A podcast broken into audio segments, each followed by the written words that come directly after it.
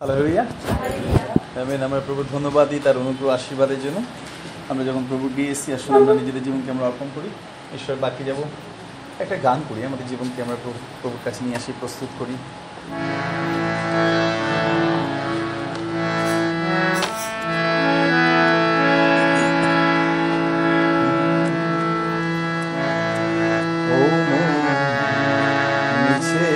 কাঁদিস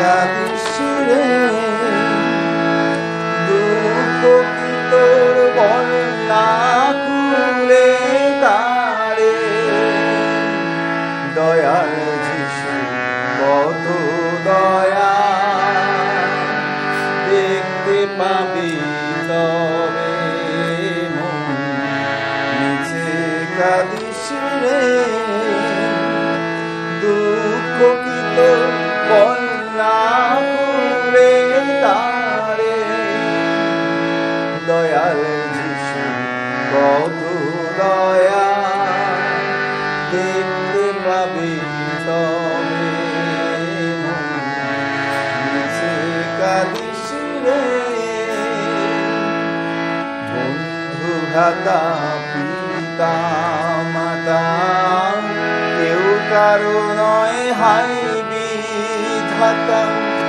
বন্ধু ভ্রাতা পিতা মাতা, কেউ কারও নয়, হাই বিধাতা। শুধুই সে তোর ডাকলে চোখে জলে।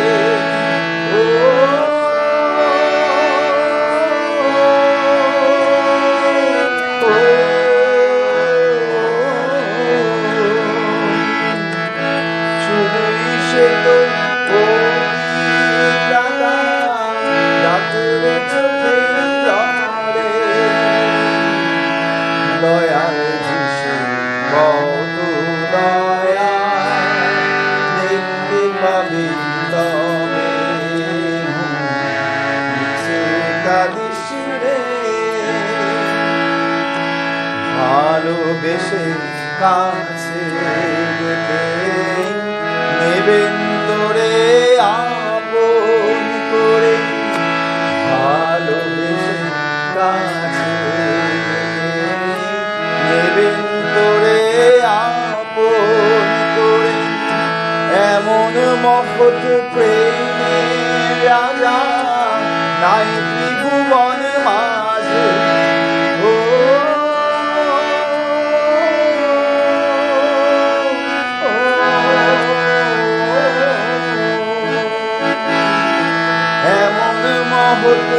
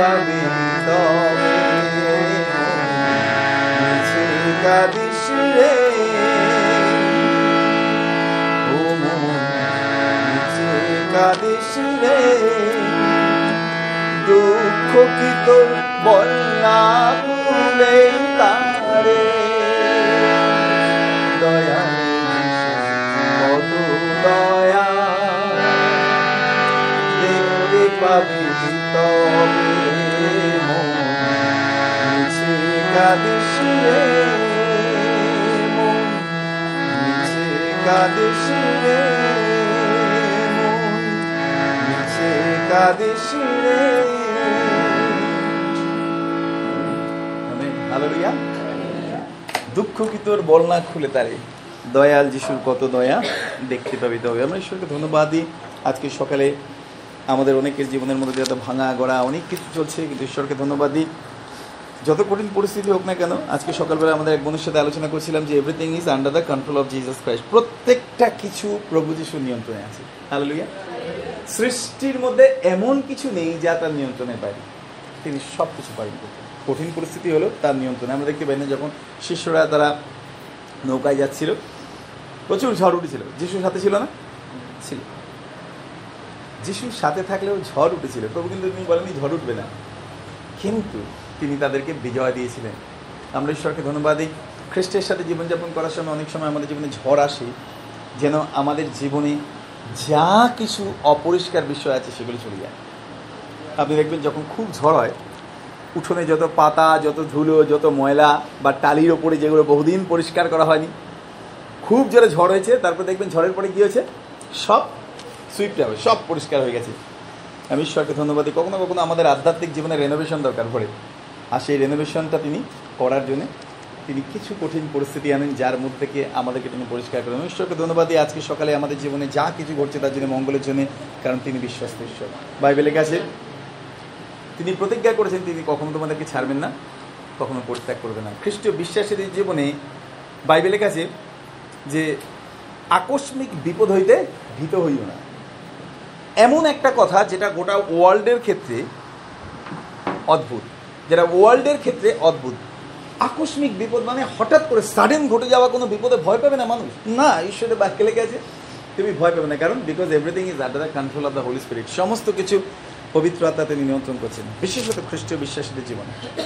আর সেই দিনে তার গৌরব, তার মহিমা তিনি আমাদেরকে দেখতে দেন। আসুন আজকে যখন আমরা প্রভুর বাক্যের কাছে এসে প্রার্থনা করি, মঙ্গলবার স্বর্গের আব্বা, তোমাকে ধন্যবাদ দিই। তুমি পারো আমাদের জীবনে সব কিছুকে পরিবর্তন করতে। তুমি পারো আমাদের সব কিছুকে প্রভু নতুন করে দিতে। আশীর্বাদ করো, আজকে তাই আমরা তোমার কাছে এসেছি। তোমার বাক্য থেকে শিখব বলে আমাদের সাথে কথা বলে প্রভু। আমরা তোমার সন্তান প্রভু। আমরা তোমার গুণে বড় হতে চাই পবিত্র আত্মা। তুমি আশীর্বাদ দাও, আমাদের সঙ্গে কথা বলো, আজকে যতজন শুনবে, এখন বা পরে। প্রত্যেককে তোমার আত্মা পূর্ণ করো এবং আমাদেরকে বুঝিয়ে দাও, তোমার বাক্য। শ্রোতা বক্তা উভয়কে আশীর্বাদ করো, ব্যবহার করো, তোমার যে সময় প্রার্থনা আমেন আসুন, এই সময় আমাদের কাছে বাইবেল থাকলে আমরা তুলে ধরি। একসঙ্গে বলি, এটা আমার বাইবেল, ঈশ্বরের বাক্য। যা কিছু লেখা আছে আমি বিশ্বাস করি। যা কিছু লেখা আছে আমি পালন করব অন্যকে শিক্ষা দেব। সমস্ত প্রতিজ্ঞা আমি আমার জীবনে গ্রহণ করি। আমি আর আগের মতো থাকব না, যিশু খ্রিস্টের নামে। আমেন। প্রভু তিনি আমাদেরকে বিজয় দিন তিনি আমাদেরকে আশীর্বাদ করুন। যেন আমরা এগিয়ে যেতে পারি। আমরা আলোচনা করছিলাম প্রেরিতদের কার্য বিবরণ থেকে। আজকে আমরা আরেকটা বিষয় আলোচনা করতে চাই। ফর ক্রাইস্টে খ্রিস্টের জন্যে কিছু সমস্যা বা কিছু ট্রায়ালস পরীক্ষার মধ্যে থেকে আমাদেরকে যেতে হয়। এবং ঈশ্বর তিনি চান যেন সেই পরীক্ষার মধ্যে আমরা ইনডিওর করি, সেই পরীক্ষার মধ্যে যেন আমরা স্থির থাকি। কত বড় পরীক্ষা এসছে আপনার জীবনে, সেটা বড় বিষয় নয়, খ্রিস্টীয় জীবনে। কিন্তু কত বড় পরীক্ষার মধ্যে আপনি কতটা স্থির থাকতে পেরেছেন বিশ্বাসে দ্যাট ইজ দ্য ম্যাটার সেটাই হচ্ছে সব থেকে বড় বিষয়। বাইবেলে যদি আপনি দেখেন, তাহলে দেখবেন বাইবেলের কাছে ধার্মিকের জীবনে বিপদ অনেক। বিপদ কতটা হচ্ছে ডেঞ্জার খ্রিস্টীয় বিশ্বাসী যারা ধার্মিকতায় চলে, তাদের জীবনে তাড়না আসবে। ঈশ্বরের বাক্যে লেখা আছে, আর আপনি যদি আজকে মনে করছেন, প্রভু, এত প্রার্থনা করছি, প্রভু, কেন এত তাড়না? আমি বলব, আপনি ঈশ্বরের বাক্য পড়ুন। সেখানে লেখা আছে, দ্বিতীয় মতিতে লেখা রয়েছে, প্রেরিতদের কার্য বিবরণ, সেখানে লেখা আছে, যতজন লোক খ্রিস্ট যিশুতে ভক্তিভাবে জীবন ধারণ করিতে ইচ্ছা করে, করছে না বাইবেলের কাছে ইচ্ছা করে, তাদের প্রতি তাড়না করবে কারণ ঈশ্বর, তিনি যারা ইচ্ছুক তাদেরকে রেকটিফাই করতে ভালোবাসেন যারা ইচ্ছুক না, তিনি কখনো জোর করেন না। চিন্তা করে দেখুন তো প্রভু যিশুর সময় কি? খারাপ মানুষ ছিল না? যখন তিনি পৃথিবীতে মানসিক দেহে ছিলেন ছিলেন কত খারাপ মানুষ ছিল না? কত জিহুদিরাও খারাপ জীবনযাপন করেছে। কেন প্রভু তিনি জোর করেননি? তার কারণ, তিনি চান স্বাধীনভাবে মানুষকে বেছে নেওয়ার অধিকার দিন আর এটাই তিনি তাই করেছিলেন। তাই যখন আদমার হবা প্রথম পাপ করেছিলেন, প্রভু তিনি জোর করেননি। তাদেরকে তিনি সুযোগ দিয়েছিলেন। এবং আমরা ঈশ্বরকে ধন্যবাদ দিই, সেই আজও একই অধিকার ঈশ্বর তিনি আমাদেরকে দিয়েছেন, বেছে নেওয়ার ক্ষমতা। যদি আমরা এগ্রি হয়েছি।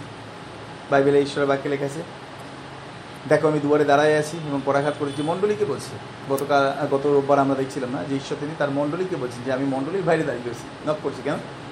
ঈশ্বর তিনি চান যেন মণ্ডলী এমনকি তাকে জায়গা দেয়, প্রধান জায়গা। তিনি জোর করে কোনো মণ্ডলীতে ঢোকেন না। তার দেহ হতে পারে বাট স্টিল তিনি চান এবং একটা মজাদার বিষয় দেখুন, অনেক সময় অনেকে আমাকে প্রশ্ন করেছে আচ্ছা আমাদের ঈশ্বর তো তিনি গোটা সৃষ্টিকে ভালোবাসেন অ্যাবসলিউট রাইট তিনি সবাইকে ভালোবাসেন? তারপরে তিনি বললেন, প্রশ্ন করলেন আচ্ছা পাঁচটা, তাহলে অনেক মানুষ আছে যারা অসুস্থ। অনেক মানুষ আছে যারা কষ্টের মধ্যে দিয়ে যাচ্ছে, শঙ্কার মধ্যে দিয়ে যাচ্ছে, খুব তাড়নার মধ্যে দিয়ে যাচ্ছে। প্রভু যিশু তিনি তাদেরকে উদ্ধার করেন না কেন? খুব ভালো প্রশ্ন। আমি বললাম, তার একটাই কারণ, ঈশ্বর, তিনি আমাদেরকে আশীর্বাদ করতে চান যদি আমরা রাজি থাকি। যদি আমরা রাজি থাকি। বহু মানুষ আছে, তারা রাজি না। এবং দেখুন, যতদিন পর্যন্ত আমরা খ্রিস্টকে রাজত্ব দেবো আমাদের জীবনে, ততদিন পর্যন্ত আমরা নিরাপদ। ততদিন পর্যন্ত আমরা নিরাপদ। ততদিন পর্যন্ত আমরা সুরক্ষিত। ততদিন পর্যন্ত আমরা নিশ্চিন্ত। এবং ঈশ্বরকে ধন্যবাদ দিই। আমি তাকে বললাম, জানেন, বিশ্বাসীদেরকে ঈশ্বর তিনি বিশেষ আশীর্বাদ দিয়েছেন। কি? আমি তোমার সঙ্গে সঙ্গে রেখেছি নাও। যেহেতু ঈশ্বর তিনি এই পৃথিবীতে মানুষ সৃষ্টি করার পর তারপরে তিনি তাদেরকে গোটা পৃথিবীর অধিকার দিয়ে দিয়েছেন। আমরা জানি। এই পৃথিবীর অধিকার কাকে দেওয়া রয়েছে? মানুষকে দেওয়া রয়েছে। এবং সেই কারণে মানুষ ঈশ্বরীয় ক্ষমতাতে অনেক কিছু করছে। আপনি চিন্তা করে দেখুন, অত বিরাট বড় সমুদ্র, সেই সমুদ্রতে লোহার জাহাজ তৈরি করে বাঁচিয়ে রেখেছে। কয়েক হাজার কুইন্টাল, কয়েক লক্ষ কুইন্টাল, কয়েক লক্ষ টন ক্যারি করে নিয়ে যাচ্ছে। কি বিরাট, না? কত লক্ষ কেজি ওপরে উড়িয়ে নিয়ে যাচ্ছে।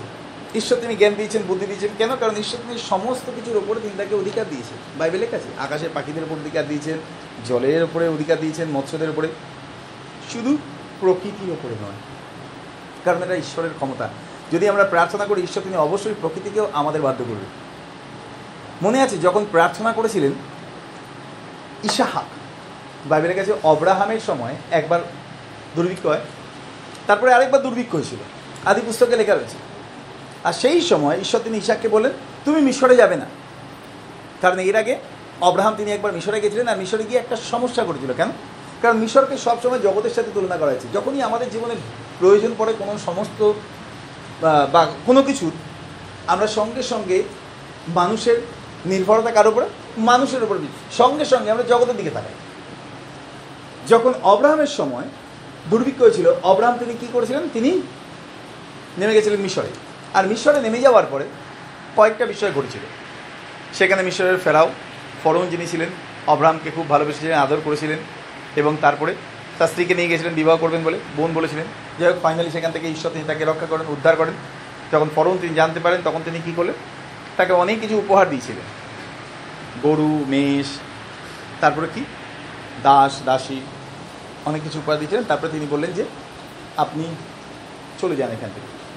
কারণ আমি অন্যায় করেছিলাম না আপনার স্ত্রীকে আমি বিবাহ করব বলে নিজের কারণ আপনি আমাকে বলেনি কিন্তু আপনি চলে যান এখান থেকে। আমি সমস্ত কিছু উপহার আপনাকে দিলাম so you go in peace so যে উপহার ফরৌন দিয়েছিলেন, দাস দাসী, তার মধ্যে ছিল হাগা সে কোথা থেকে এসেছিল? মিশর থেকে। সাহায্য চাইতে গেছিলেন আব্রাহাম ঈশাক যখন হয় ঈশাক হচ্ছে প্রতিজ্ঞার সন্তান। প্রভু তিনি বলেছিলেন, নিরানব্বই বছর ঈশ্বর তিনি তাকে সন্তান দিয়েছিলেন প্রতিজ্ঞার সন্তান। এবার ঠিক একই সময় ঈশ্বর তিনি দেখেছিলেন একটা ভুল হেগারকে সাথে করে নিয়ে এসছে। সো হেগার খুব বাধ্য ছিল। সারার তো সারা চিন্তা করল, আমি তোমাকে বিবাহ দিদি সন্তানটা আমার হবে। ঈশ্বরের পরিকল্পনার বাইরে আমরা যা কিছু পরিকল্পনা করি, সেটা আমাদের আপাত দৃষ্টিতে আনন্দের মনে হলেও পরবর্তীকালে এটা সারা জীবন আমাদেরকে কষ্ট দেবে। সারা জীবন আমাদেরকে কষ্ট it is better to stay অপেক্ষা করা ভালো, ঈশ্বরের উপস্থিতির মধ্যে থাকা ভালো, কোনো কিছু পাওয়ার থেকে ঈশ্বরকে নিয়ে থাকা ভালো। তবু সারা জীবন কষ্ট পাওয়া ভালো না, তাই না? সো তারপরে যখন ঈশ্বর তিনি দেখলেন যে ঈশাকের সময় দুর্ভিক্ষ হয়েছে, ঈশ্বর তিনি বলেন তুমি মিশরে যাবে না। তুমি যেখানে আছো এখানেই থাকো and I will bless you আমি তোমাকে আশীর্বাদ করব। সে প্রকৃতি, চিন্তা করে দেখুন, দুর্ভিক্ষ চলছে। কোনো ফসল হচ্ছে না, কিচ্ছু হচ্ছে না। কি করবে সেই সময়? ঈশ্বর তিনি বলেছেন, তুমি যেখানে আছো সেখানেই থাকো। এরকম কখনো পরিস্থিতি আপনার গেছে? আপনার মনে হচ্ছে এক্ষুনি এখান থেকে না বেলে আপনি আর বাঁচবেন না। কিন্তু প্রভু তিনি বলছেন, না, এখানেই থাকো তুমি। আমি তোমাকে এখানে আশীর্বাদ করব। প্রভু, আর পারা যাচ্ছে না, প্রভু। এই পরিস্থিতিকে তুমি আমাদেরকে উদ্ধার করো। এই কঠিন পরিস্থিতিকে তুমি আমাকে বাঁচাও। প্রভু তিনি বলে না, তুমি এখানে অপেক্ষা করো। আমি এখানেই তোমাকে আশীর্বাদ করব। আদি পুস্তক তার ছাব্বিশ অধ্যায় লেখা ঈশ্বর তিনি বলেন, তুমি এখানেই অপেক্ষা করো, আমি তোমাকে আশীর্বাদ করব। সেই স্টেট ব্যাক ইশাহাক তিনি রাজি হয়ে গেলেন। চিন্তা করে দেখুন, তার পরিবার আছে, সংসার আছে সব কিছু আছে। সমস্ত পশুপাল আছে আর না খেলে সব মারা যাবে। কিন্তু ঈশ্বর তিনি প্রতিজ্ঞা করেন, পরিস্থিতি পুরো বিরূপ, চারিদিকে দুর্ভিক্ষ। কিচ্ছু নেই খাবার। ইশাহাক সেই বছরে ইসৌতাসি তিনি চারশো কর্ম করলেন। লেখা আছে না? সেই বছরে তিনি চাষ করলেন কোথায়? সেই শুকনো মাটিতে। যে মাটি শুকনো, বীজ সেখানে বপন করলে পরে জীবন পাবে না। শুধু ঈশ্বর বলেছেন তুমি এখানে থাকো, আমি তোমাকে আশীর্বাদ করব। তো তিনি চুপ করে বসে থাকেনি। তার যে কাজটা করার কথা, সে করছিল। কি কাজ করছিল? ওই শুকনো মাটি কেটেছে, তারপরে বীজ নিয়ে গিয়ে ছড়িয়েছে। আমরা অনেক সময় জানেন তো, অনেক কিছু আমরা দেখতে পাই না। আর তার অর্থ এই না যে আমি দেখতে পাচ্ছি না, তার মানে যে আমি যা কিছু করছি, ঈশ্বর তিনি আশীর্বাদ দিচ্ছেন না। আপনি আমি দেখতে পেলেও কি, না পেলেও কি? ঈশ্বর তিনি অনুগ্রহ। দেখুন, আমরা রাত্রিবেলা ঘুমাই। আমরা দেখতে পাই আমাদের হার্ট কাজ করছে কিনা। বাট গড ইজ দেয়ার ঈশ্বর তিনি আছেন, তিনি ঠিক দেখেন আমাদের হার্ট কাজ করছে কিনা। তিনি প্রতিজ্ঞা করেন, আমি তোমাকে রক্ষা করব। যদি তিনি চান হার্টটা বন্ধ হয়ে গেলে পরে তিনি আবার চালু করে দেন। আলটিমেটলি তিনি তো চালু করেছেন না, প্রথম যখন ফুটা দিয়েছিলেন, এই পৃথিবীতে কোনো ডাক্তার আপনাকে আমাকে চালু করেনি হার্ট ডিড ইট সব কিছু তার হাতে। তো সেই বছর বাইবেলে লেখা আছে, ঈশ্বর তিনি ইসাককে আশীর্বাদ করলেন এবং শত গুণ শস্য পেয়েছিলেন। কত গুণ শত গুণ এক গুণ দ্বিগুণ তিন গুণ না হান্ড্রেড ফোল্ড মানে যা বপন করেছে তার একশো গুণ ফসল নিতে ছিলেন প্রকৃতিকে ঈশ্বর তিনি নিয়ন্ত্রণ করেছিলেন বাইবেল আছে? এমন পরিস্থিতি, সমুদ্র, বিরাট ঢেউ। মসিকে ঈশ্বর তিনি ব্যবহার করেছিলেন। প্রকৃতির ওপরে বিজয় দেওয়ার জন্য। হাত বাড়িয়েছিলেন মসি, আর ঈশ্বর তিনি ভাগ করে দিয়েছিলেন। আপনি চিন্তা করতে বৃষ্টি হচ্ছে না।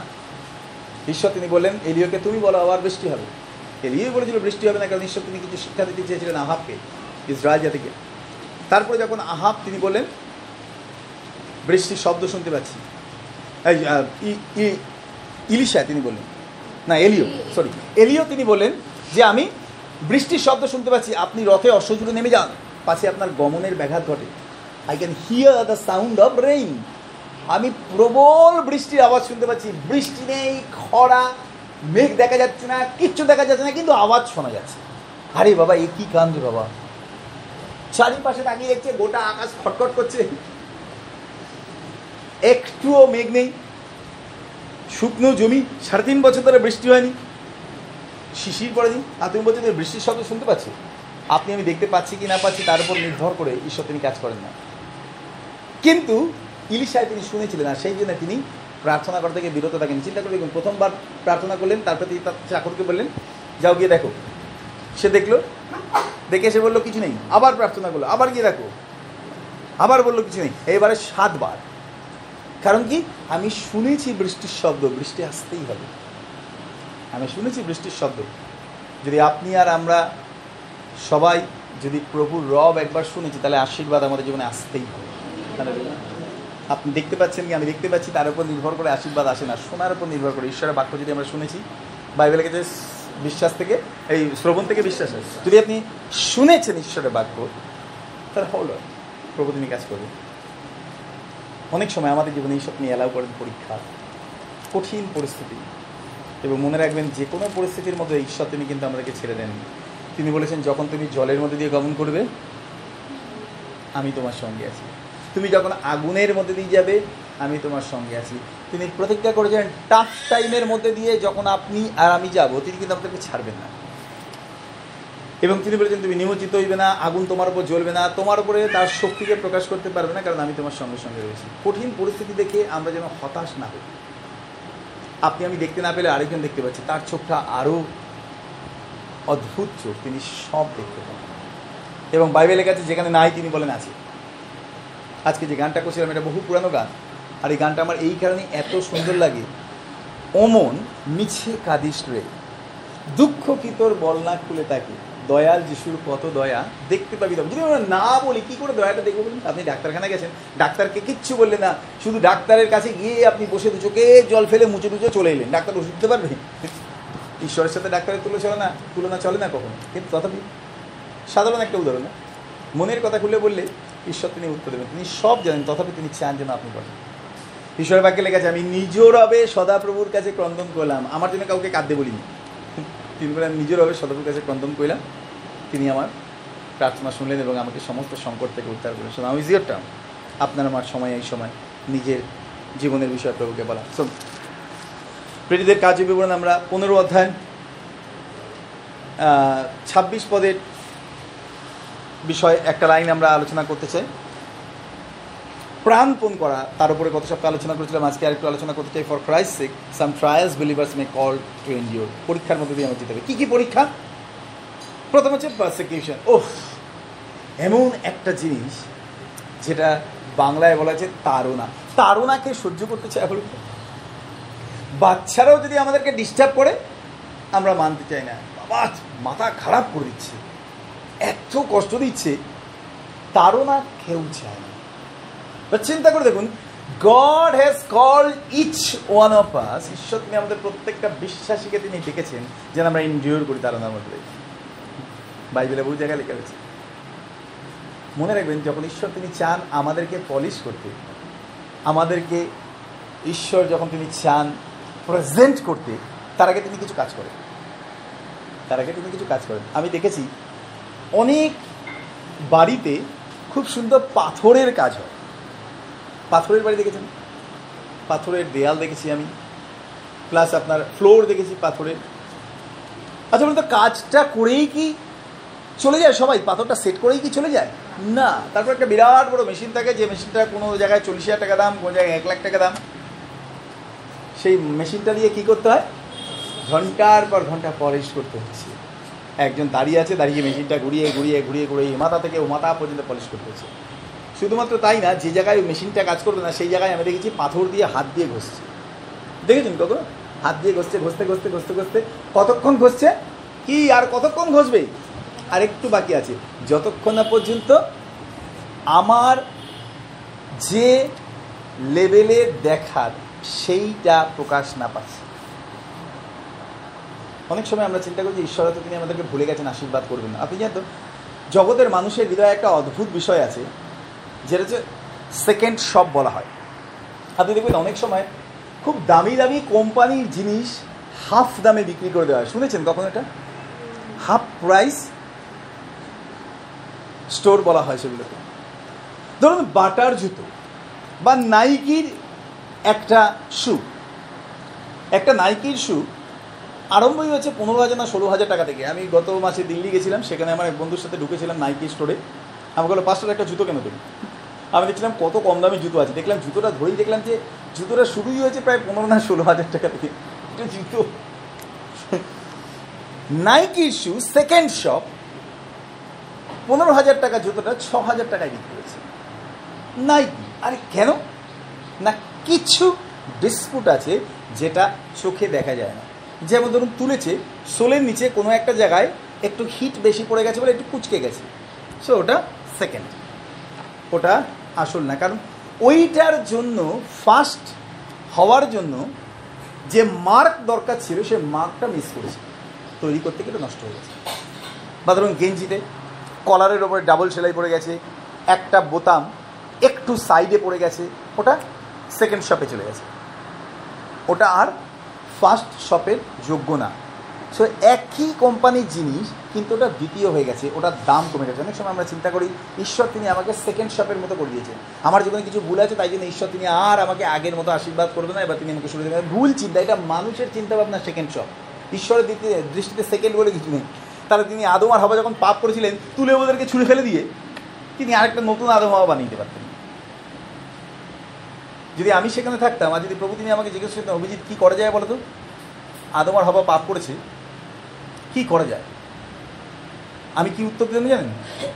প্রভু, তুমি এখনই বদলে দাও। কারণ এদের মধ্যে একবার পাপের চিন্তা ঢুকে গেছে। এরা কিন্তু চিরকাল পাপ করতেই থাকবে করতেই থাকবে। আচ্ছা আমি কি সত্যি কথা বলতাম না, বলুন তো? কিন্তু আমার মনে হয় যদি প্রভু তিনি আমার থেকে শুনতেন, তাহলে তিনি আমাকে বলতেন সাটা প্রভুজি তুমি থামো। তুমি বাইরের দিকটা দেখছ কিন্তু আমি ভেতরের দিকটা দেখি। আমি ওদেরকেই আশীর্বাদ করব এবং যে অভিশাপ এনেছি তাকে দমন করব। যাদেরকে ব্যবহার করেছে তাদেরকে নয়, কিন্তু যে এনেছে আমি তাকে বিনষ্ট করব। আমি ঈশ্বরকে আমাদের জীবন যতই খারাপ হোক না কেন, যদি আমরা ফিরে আসি প্রভুর কাছে, তিনি আবার সেটা নতুন করে প্রেজেন্ট করতে পারেন। এবং পলিশ করার সময়টা তিনি চান যেন আমরা এনজয় করি, আমরা যেন অপেক্ষা করি তার উপরে। তিনি করছেন একটা বিশেষ পারপাস আছে, আর সেই কারণেই তারা এসছে আমাদের জীবনে। আপনি চিন্তা করুন, যতজনের জীবনে তারা এসছে, প্রত্যেকের জীবনে কিন্তু আদর্শ। এবার আমি আজকে সকালবেলা ভাবছিলাম, পল আর শিল দুজন মিলে জেলে ছিলেন। প্রচুর মার তাদেরকে মারা হয়েছিল। কেন? তারা সুসমাচার প্রচার করেছিল এবং তাদেরকে মারধর করে কোথায় রাখা হয়েছিল? জেলে ডুবি দিচ্ছে জেলার ওপরে ঘুমাচ্ছে আর এদের দুজনের পায়ে হাড়ি কাট দিয়ে এদেরকে চেন দিয়ে বেঁধে রাখা হয়েছিল। বাইবেলাকে যে মধ্যরাত্রে পৌলাশীল তারা দুজনে মিলে কী করছিল? চিৎকার করে কাঁদছিল। আর প্রভুকে বলছিল, তোমার জন্য আমাদের জীবনে এই করল করেছে। বলেছে? না। তারা স্তোত্র গান করছিল। ব্যথাটা তো সব কমে গেছে আরাধনা করতে করতে। এই জগতে মার খেয়েছে, কিন্তু মনটা পড়ে রয়েছে প্রভুর কাছে। খুব সিম্পল একটা উদাহরণ দিই তাহলে বোঝা যাবে। যদি কোনো মেয়ে কোনো ছেলের প্রেমে গভীরভাবে পড়েছে আর বাবা মা খুব মার মেরেছে মেয়েকে, ঘরে আটকে রেখেছে, খেতে দেবো না, ঘরে আটকে দাও। মারধর খেয়েছে, খিদা পেয়েছে সব কিছু ঘরের মধ্যে বন্দিও রয়েছে, সে কি সেই জন্যে কাঁদছে?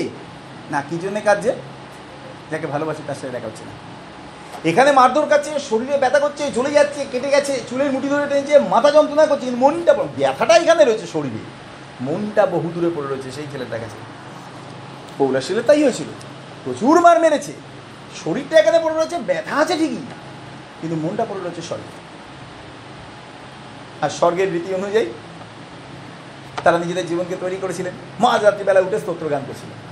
আর বাইবেলের কাছে বন্দিগণ সব কান পেতে শুনছিল, হায় হায় এই রাত্রিবেলা গান করছি। কি গান? এই রাত্রিবেলা ঘুমিয়ে গেছে গান শুনছি। আর বাইবেলের কাছে হঠাৎ করে পুরো গোটা জেলটা কেঁপে উঠল। ঈশ্বরের আত্মা নেমে এসেছিলেন কারণ বাইবেলের কাছে যেখানে প্রভুর আত্মা, সেখানে স্বাধীনতা। প্রভুর আত্মা নেমে এসেছিলেন সমস্ত জেলের দরজাগুলো খুলে গেল। তাদের হাতে পায়ে চেন কষে পড়ে গেল। তারা মুক্ত হলো। হঠাৎ করে জেলার ওপর থেকে আলো এনে দেখছে, সব কিছু খুলে টুলে গেছে, সব বন্দিরা পালিয়ে গেছে বলে সে এবার আত্মহত্যা করতে গেছে সাধু পৌল তিনি সবাইকে, সব বন্দীদেরকে এক জায়গায় করে ডেকে এনেছে। ডেকে এনে বলছে এখানে বসো। তারপরে যখন জেলারওয়ালা বললে ও হে তোমার হিংসা করো না, এখানে আমরা সবাই আছি। জেলর কাঁপতে কাঁপতে হাত জোর করে এসেছে। মহাশয়রা পরিত্রাণ পেতে গেলে আমাদেরকে কী করতে হবে? চিন্তা করতে বলুন, তারও না, তারা এনডিওর করেছিল। সেই জন্য সেদিন রাত্রিবেলা একটা অলৌকিক কাজ হয়েছিল। আপনি জানেন জেলর, যাকে জেলর বলা হয়, তার পদটা তিনি হচ্ছেন ইন্সপেক্টর জেনারেল। একবার আমি আলিপুর সেন্ট্রাল জেলায় কথা বলতে গেছিলাম মিশনের একটা ব্যাপারে।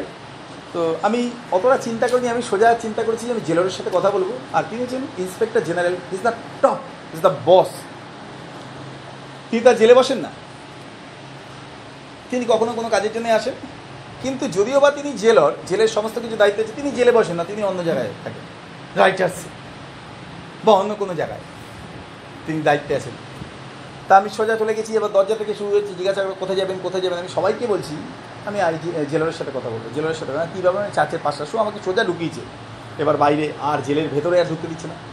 যখন আমি কথা বলতে গেছি, একজন, ওনার পরে যে সিনিয়র অফিসার আছে, উনি এলেন, আমি বললাম, এই ব্যাপারে একটু যদি কথা বলতে উনি বলেন স্যার স্যার তো নেই, উনি দিল্লিতে আছেন, উনি আইজি তো। ইন্সপেক্টর জেনারেল, আমি তখন শুনলাম জেলার মানে ইন্সপেক্টর জেনারেল। ও বিরাট পদ তার কাছে আমাকে বলল, আপনি তো এখানে তো আপনি স্যারকে পাবেন না। আপনি যদি ওনার অফিসে চলে যান, তাহলে পেয়ে যাবেন। আমি বললাম, ওখানে গেলে কি আমাকে কথা বলতে দেবে? বলে আপনি বললেই আপনার পরিচয় দিলে আপনাকে ঢুকিয়ে দেবো। আমি চিন্তা করছিলাম, সেই দিন রাত্রিবেলা একজন ইন্সপেক্টর জেনারেল, একজন টপ মোস্ট অফিসার, সেই শহরে তার কাছে সুসমাচার প্রচার করার জন্য ঈশ্বর তিনি দরজা খুলে দিয়েছিলেন যে যদি তুমি আজকে রাত্রিবেলা জেলে না থাকো, তাহলে তুমি আজকে ওদেরকে পরিত্রাণ দিতে পারবে না। কারণ এরপরে তোমাকে আমি এখান থেকে রুমে নিয়ে যাব বা অন্য কোথাও নিয়ে যাব। তাদের জীবনের সুযোগটা হারিয়ে যাবে প্রচার করার। সে প্রচুর মার মেরেছে, তারপর ঈশ্বর তিনি তারপরেও তিনি তাদেরকে জেলে পড়েছেন ঈশ্বরের পরিকল্পনা। কেন? রাত্রিবেলা আমি এমন কিছু করব যাতে তারা ছুটে আসবে তোমার কাছে। এর আগে তোমাকে ধরতে ছুটে এসেছিল এরপরে বাঁচার জন্য তোমার কাছে ছুটে আসবে। সে তাই হয়েছিল। মাঝ রাত্রিবেলা ঈশ্বর তিনি হিয়াস ডান সামথিং স্পেশাল ঈশ্বর তিনি কিছু করলে সব কেঁপে উঠল, ভেঙে টুঙে পড়ল। তাহলে আপনি এসে মশায়রা পরিত্রাণ পেতে গেলে আমাদের কী কী করতে হবে? তিনি কিন্তু তুমিও তোমার পরিবার, প্রভু যিশুতে বিশ্বাস করা পরিত্রাণ পাবে। সঙ্গে সঙ্গে রাত্রি সেই দণ্ডে বাইবেলের কিন্তু মৃত্যদান সেই দণ্ডে তাদেরকে নিয়ে গেলে ওপরে তাদের ক্ষত বেঁধে দিল, তাদের ঘরে স্ত্রী ছেলেমেয়ে সব উঠে গেছে, তাদেরকে ভালো খাবার সামনে দিয়েছে, খেতে সবই দিয়েছে but Paul preach the gospel সুসমাচার প্রচার করেছিল পল আইজি, ইন্সপেক্টর জেনারেল এবং তার পরিবারের সবাই সুসমাচার শুনল। অ্যান্ড দ্যাট নাইট যে জায়গায় তারা স্নান করতো, সেই জায়গায় তাদের বাপ্তিস্ম হলো বাইবেল কিন্তু অবিলম্বে তারা বাপ্তাইজিত হইল যদি আমরা কঠিন পরিস্থিতির মধ্যে এনডিওর করি, যদি আমরা অপেক্ষা করি, তারনার মধ্যে দিয়ে যদি যাচ্ছি, আপনি জানবেন ঈশ্বর তিনি বিশেষ কিছু ফল আপনাকে আমাকে দিতে চলেছেন। হ্যালো গিয়া। আমরা সব সময় দেখলে পরে হবে না। আপনি আমি দেখতে পাই বা না পাই, ঈশ্বর তিনি কাজ করেন তার কাজ। ঠিক তিনি কাজ করেন। আপনি কখন দেখতে পাবেন না ফুল কখন ফুটছে? চোখের সামনে কখনো দেখেছেন ফুল ফুটছে? না। আমি অনেকবার হা করে তাকিয়ে বসেছিলাম। কিছুই হয় না। যতক্ষণ তাকিয়ে আছি, তাকিয়ে রয়েছে তাকিয়ে রয়েছে তাকিয়ে রয়েছে, দেখি একই রয়েছে। প্রায় কুড়ি মিনিট, পঁচিশ মিনিট হয়ে গেছে, আর ভালো লাগছে না। ধরুন একটু জলকে আছি জলকে যেই এসেছি, এসে দেখি ফুলে গেছে। আরে, একটুখানি সময়। ইস, আর যদি একটু আমরা বসে থাকতাম, তাহলে দেখতাম ফুলটা খুঁজছে ঈশ্বর তিনি অনেক কিছু আছেন। He does beyond our eyes আমাদের দৃষ্টির বাইরে। আমাদের চোখের বাইরে ঈশ্বর তিনি কাজ করেন। কি মজাদার নয় তাই জন্য তিনি ঈশ্বর। যদি ঈশ্বর তিনি আপনাকে আমাকে রেখেছেন যখন তার ষোলো অধ্যায় তেরো পত্র পড়ি। না সরি সরি সরি সরি মথি পাশের এগারো পড়ি।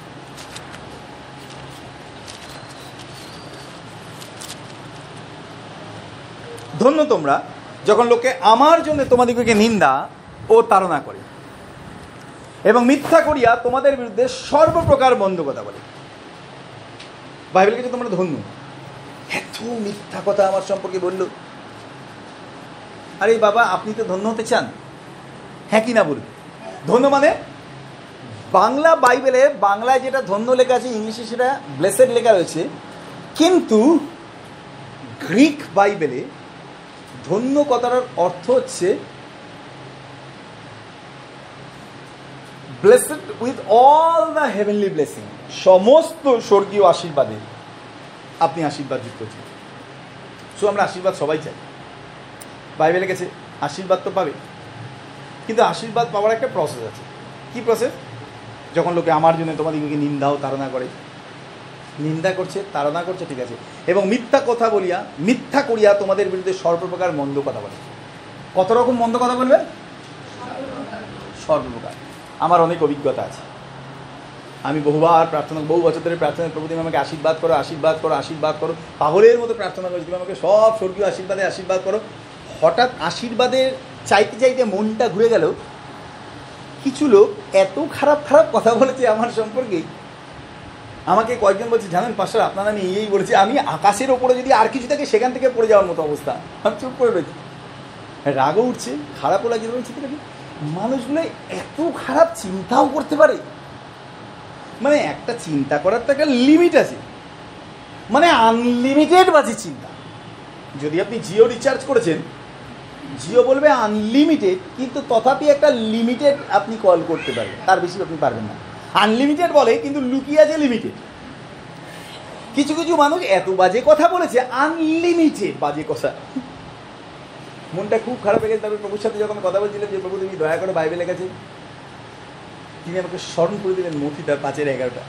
ধন্য তোমরা যখন লোকের সর্বপ্রকার মন্দ কথা বলে, তোমাদের বিরুদ্ধে সমস্ত রকম মন্দ কথা মিথ্যা করিয়া বলে। এবং তারপরে লেগেছে আনন্দ করিয়া উল্লাসিত। প্রভু, এত বাজে কথা বলতে বলেছে, এত বাজে কথা বলেছে। তুমি বলছে আনন্দ করতে। কি বাজে কথা? মানে কান পেতে শোনা যায় না। তারপর তুমি বলছে আনন্দ করতে। কারণ বাইবেলের কাছে স্বর্গে তোমাদের পুরস্কার প্রচুর। বাজে কথা আপনাকে আমাকে খারাপ কথা বলেছে, গালাগালি দিয়েছে, তার জন্য আনন্দ করতে বলেনি। বলছে, আনন্দ করো কারণ স্বর্গে তোমাদের পুরস্কার পরিমাণটা বেড়ে গেল। নাও, এবার আমি আপনাকে বলি, যদি কোনো একটা কোম্পানিতে আপনি কাজে গেছেন, আর কোম্পানির বস যদি আপনাকে বলেন, আপনার একটা কাজ আছে, এই চেয়ারে আপনাকে বসানো হবে, আর দু ঘণ্টা আপনাকে বাজে বাজে কথা বলা হবে। যদি আপনি প্রতি উত্তর না করে থাকেন, তাহলে আপনি পাঁচ হাজার টাকা পাবেন মাসে। আপনি রাজি হয়ে গেলেন, পাঁচ হাজার টাকা। তারপরে একদিন বস এসে বলল এবার থেকে আপনাকে প্রতিদিন দশ ঘণ্টা করে আজে বাজে কথাবার্তা বলা হবে। আপনার মাইনেটা পনেরো থেকে পঁচিশ হাজার হয়ে যাবে। বলুন তো আপনি রাজি হবেন না? হবেন না? কানে দিয়েছি তুলো, পিঠে দিয়েছি কুলো যতবারই ছিল আমার লক্ষ্য কোন দিকে? পঁচিশ। এক কান খোলা আছে, আরেক কান দিয়ে ঢুকছে, বেরিয়ে যাচ্ছে, যা পারেন আপনার মনে বলুন। আমি আর এদিকে মনি, আমার মন আছে পঁচিশের দিকে। আট ঘণ্টা কেটে যাবে, পঁচিশ পাবো। আপনি চিন্তা করে দেখুন, যদি আপনি স্বর্গের দিকে তাকান বাইবেলে কাছে পুরস্কার প্রচুর। পুরস্কারের দিকে যদি আপনি নজর দিয়েছেন, তাহলে এই পৃথিবীতে আপনাকে আজে বাজে কথা বলুক, গালাগালি কোনো দিকে আপনার কান থাকবে না। যদি আপনি পুরস্কার দানের প্রতি দৃষ্টি না রাখেন, তাহলেই মনে হবে এত খারাপ কথা বলল আমাকে। আরে, তারা তো এসছে আপনাকে আমাকে সাহায্য করতে। আমাদের পুরস্কারের পরিমাণটা বাড়িয়ে দিতে। আমরা কেন আটকে দেবো তাদেরকে? তাদেরকে যদি বলি, আর গালাগালি দেবে না। তাহলে পুরস্কারের পরিমাণটা পাঁচেই দাঁড়িয়ে গেল। আর ওটা পনেরো পঁচিশ হবে না। সিম্পল জগতের কাছে ঈশ্বরের বিষয়গুলো মূর্খতার চিহ্ন, বাইবেল আছে কিন্তু আমরা ঈশ্বরকে ধন্যবাদ তিনি আমাদেরকে উপলব্ধি করতে দিয়েছেন। খারাপ কথা, ঈশ্বর তিনি সৃষ্টি করেনি যেন শয়তান কেন এগুলোকে ব্যবহার করে? যেন আমাদের মন ভেঙে যায়, আমরা ঈশ্বরকে, আমাদের জীবন থেকে দুঃখার্ত করি প্রভু তিনি বলছেন, এই জগতে যা কিছু আছে জগৎ তোমাকে দেবে। এবং তারপর তিনি এক জায়গায় তিনি বললেন, আমি এই জগতের না তাই তোমরাও এই জগতের না জগৎ আমাকে স্বীকার করবি, তোমাদেরকেও করবে। তারপর তিনি বললেন, আমি স্বর্গের, তাই তোমরাও স্বর্গের পরিষ্কার হিসাব। তাই যা কিছু জগতের জিনিস আমাদের নিয়ে তো লাভ নেই। যা কিছু জগতে আমাদের নিয়ে লাভ নেই। ঈশ্বরের বাক্যে কত সুন্দর কথা না? কিন্তু বলুন তোমরা জগৎকে প্রেম করে না জগতের বিষয় সকলে প্রেম করে না। বলুন তো, মানুষের মধ্যে সমস্যা তারা গণ্ডগোল অশান্তি, ঝামেলা, বিবাদ কোথা থেকে আরম্ভ হয়? জগতের জিনিস নিয়ে। হুম? এক মুঠো চাল নিয়েছে এক সপ্তাহ আগে, এখনও পর্যন্ত ফেরত দেওয়ার নাম নেই। আবার একটু পরে এসে বলবে, একটা আলু দাও। কি নিয়ে গন্ড করেছে এক মুঠো চাল। ওটা আপনি আমি খেলেও এক সপ্তাহে কি ওটার কিছু অবশিষ্ট থাকবে? না। ওই এক মুঠো চাল নিয়ে আমরা সমস্যা পড়ে যাচ্ছি। আমি দেখেছি, তাও তো কঠিন। এর থেকেও কঠিন আছে। কি? উঠোনে জল ফেলা নিয়ে। আরে বাবা, কি হয়েছে? উঠোনটা তো ঈশ্বর বাইবেলের কাছে ভূমি চিরদিনের জন্য বিকৃত হবে না। অশান্তি কেন? ওই বাড়ির লোকেরা এমনভাবে চাল করেছে বৃষ্টির জলটা এসে আমার দেয়ালের ওপর পড়ছে। আরম্ভ অশান্তি। আমার দেয়ালে আপনার বাড়ির জল পড়বে আর জলটা তো প্রভু। তুমি তার সাথে ঝামেলা করছ কেন ভাই? আচ্ছা না হয় তিনি ডোঙা লাগিয়ে দিলেন, তার জলটা পড়বে না। তাহলে কি তোমার বাড়িতে জল পড়বে না? পরিমাপ করে দেখা যাচ্ছে, ওর বাড়িতে কি কত জল পড়ছে, আমার বাড়িতে কি কতটা জল পড়ছে? ছোট ছোট বিষয়ে শয়তান মানুষকে ভুলিয়ে রেখেছে, যেন তারা স্বর্গের সমস্ত পুরস্কার হারায়, আশীর্বাদ হারায় সব কিছু হারাতো না পৃথিবী নিয়ে পড়ে রাখে যদি চোখ বন্ধ করবি, যদি পৃথিবীতে থাক বা দরকার নেই স্বর্গরাজ্যে এটা হচ্ছে শয়তানের পরিকল্পনা। ঈশ্বরের বাক্যের কাছে, ধন্য তোমরা, যখন তোমরা এইগুলোর মধ্যে দিয়ে যাও। অদ্ভুত না? অদ্ভুত। আমরা ছোটোবেলায় যখন বাবা মা বকাবিকি করতো বা মারধর করতো, জানি মার খাব, তখন চুপ করে বসে রয়েছে। কী রে, কথার উত্তর দিবি? হ্যাঁ কি না বল, চুপ করে বসে থাকতাম। কানে শুনতে পাস না? চুপ করে বসে রয়েছি। এত ঢেটা কেন? উত্তর দিচ্ছিস না কেন? চুপ করে বসে রয়েছি। কারণ কি? বললেই মার খাব। আর জোর করে কিছু বলাবে জোর করে কিছু বলাবে আপনি চিন্তা করুন, বাস্তবে এখন ওই প্রসেসটা যদি ব্যবহার করি আমরা আমরা আধ্যাত্মিক জীবনে আশীর্বাদের পর আশীর্বাদ করব। যাদের মুখ আছে, বলার তারা বলুক, যারা কান আছে, তাদের শুনুন। শুনতে তো অসুবিধা নেই, শুনতে পয়সা লাগবে না। কিন্তু আপনি যদি নীরবে শোনেন, তাহলে পুরস্কারের পরিমাণটা বেড়ে যাচ্ছে। ঈশ্বরের বাক্যে লেখা রয়েছে, মনে রাখবেন, যখনই এই পৃথিবীতে আপনি আর আমি কারোর দ্বারা অপমানিত ওই বিনা কারণে বা ঈশ্বরের রাজ্যের জন্য যখন আপনাকে আর আমাকে কেউ খারাপ কথা বলে, আপনি জানবেন ইন্টারেস্ট না ক্যাপিটালটা বাড়ছে। এক বেড়ে গেল দুই বেড়ে গেল তিন বেড়ে গেল পাঁচ বেড়ে গেল দশ বেড়ে গেল যত শুনবেন তত বেড়ে যাচ্ছে। ঈশ্বর তিনি আমাদের মনোভাবটাকে পরিবর্তন করতে চান। না দ্বিতীয় বিষয়। হেট্রেড ঘৃণা এর মধ্যে দিয়ে আমাদেরকে যেতেই হবে। মতি তার দশের বাইশে আমরা একটু পড়ে দিই দেখুন। ঈশ্বরের বাক্যে লেখা রয়েছে।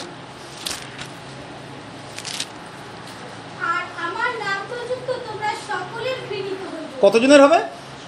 বাবারে বাবা, আমাদের নাম সহ্য করতে পারছে না। দু বছর আগে কি ভালোবাসতো, এখন প্রভুকে জেনেছি বলে নাম সহ্য করতে পারছে না। বাইবেল লেখা সকলের, শুধু পরিবারের না। এরা তো পরিবারের দিচ্ছি আমি সকাল থেকে রাত পর্যন্ত এত করছি। তথাপি বাবা, কি খারাপ কথা বলছে আমাকে। আরে বাইবেলের কাছে সকলের হবে। সকলের কাছে। পার্টিকুলার একজন ব্যক্তির কাছে না। এবং ঈশ্বর বাক্যের কাছে কিন্তু যে শেষ কেউ শেষ পর্যন্ত স্থির থাকবে, সেই পরিত্রাণ থাকবে সব পরিত্রাণ পাওয়ার জন্য একটা প্রসেস আছে। আপনাকে আমাকে স্থির থাকতে হবে কেন? কারণ ঈশ্বরের রাজ্যটা আশীর্বাদের রাজ্য।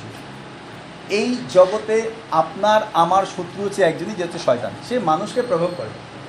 বাড়ির লোককে ব্যবহার করবে, বাইরের লোককে ব্যবহার করবে, আশেপাশের লোককে ব্যবহার করবে।